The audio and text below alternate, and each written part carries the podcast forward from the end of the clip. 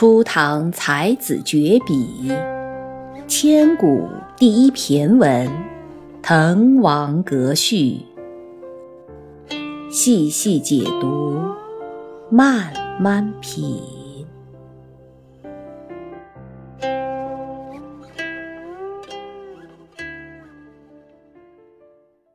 那下面呢，我们开始今天的内容。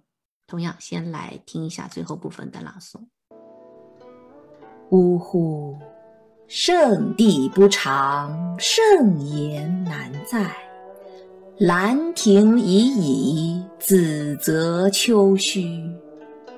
临别赠言，幸承恩于伟饯，登高作赋，是所望于群公。但结笔怀，公书短引，一言均赋，四韵俱成。晴洒潘江，各听陆海云耳。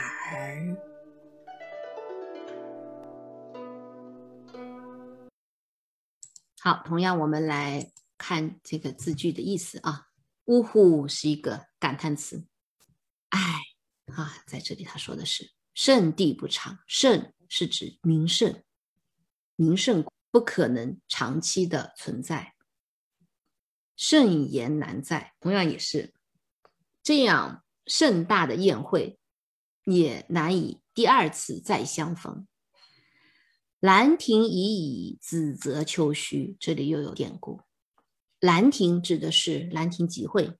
是指当时书圣王羲之，他邀请了一帮贵族、名流以及文人墨客，聚集在兰亭做流觞曲水之戏，行文人休憩之礼。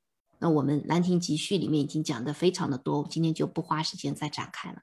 就是当年兰亭集会的这个盛况，已经成为以前的事情了，过去的事情了。确实，我们现在后世人也再也看不到《兰亭集序》的真迹了，留下的都是一些临摹的一些版本。这个是兰亭。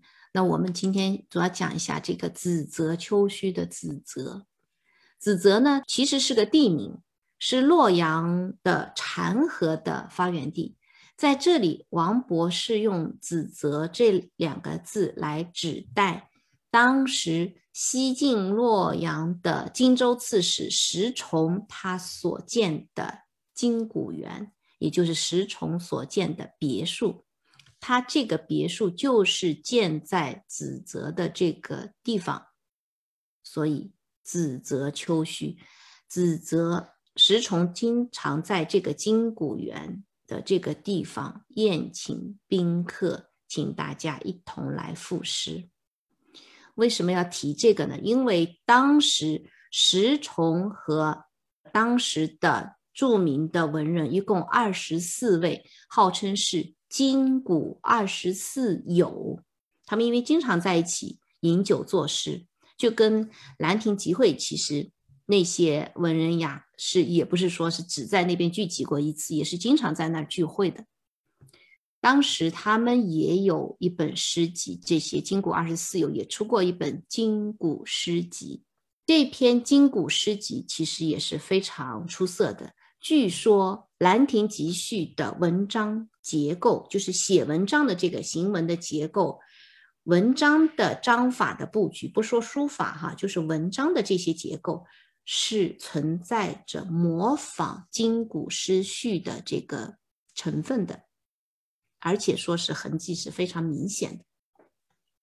当时的金谷二十四友是精力很旺盛、创作很多的一个文学社团，他们写的诗占了西晋总的诗歌量的一半，可以想见他们的创作之多。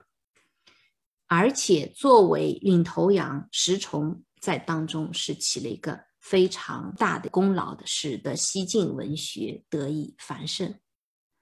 但是现在听说过金谷诗集的很少哈，呃，流传很广泛的是《兰亭集序》。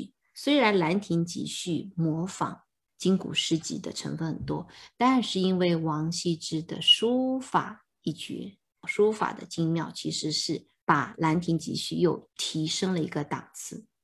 这个就是书法在文章当中起到的重要性。那我们回头讲石崇，讲子则秋虚，金谷二十四友在当时非常的有名，他们的集会非常的多，他们的创作也非常之繁盛。但是我们说月满则亏，盛极则衰。人生就像抛物线一样，金谷园的结局也像条抛物线。杜牧曾经写过一首诗，他说：“繁华事散逐香尘，流水无情草自春。日暮东风怨啼鸟，落花有事坠楼人。”他在这里讲的是谁呢？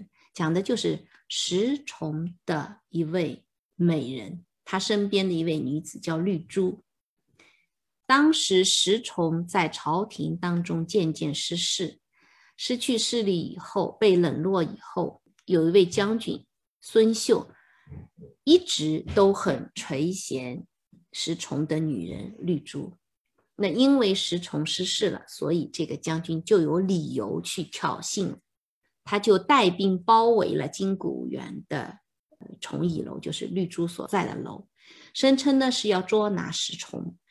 但其实石崇知道，这个是因为将军想来抢绿珠，所以他就迁怒于绿珠。他说：“都是因为你得罪了他们呐，我们才跟着你受罪。”这句话其实讲的真不太好听哈，所以绿珠很伤心。他说：“我是一个弱女子，我没办法来救助。”石崇，你这位大人，那我只能以死赎罪。说完这句话之后，他就纵身跳下了楼。所以，这个杜牧写的《金谷园》这首诗，其实是讲石崇的女人绿珠。后来，石崇整个家族都被赵王所杀，全部赶尽杀绝在洛阳东市。昔日的。繁华的金谷园也渐渐变成了黄土废墟。这十六个字就是说，兰亭集会的盛况已经成为以往的沉寂了，繁华的金谷园也变成了废墟。再往下，临别赠言，信承恩于伟见。临别，大家互相之间总要写一些互相祝福的话，赠送一些。文字语言来互相勉励，这个是以前经常所见的。承蒙这个宴会的恩赐，我临别赠言写了这一篇序文。登高作赋，是所望于群公。至于登高作赋，那就只有指望在座的各位高手文人了。登高作赋，这个是文人雅客最喜欢做的事情啊！情志一来，马上就诗兴大发。孔子曰：“君子登高必赋。”啊，都有这种传统。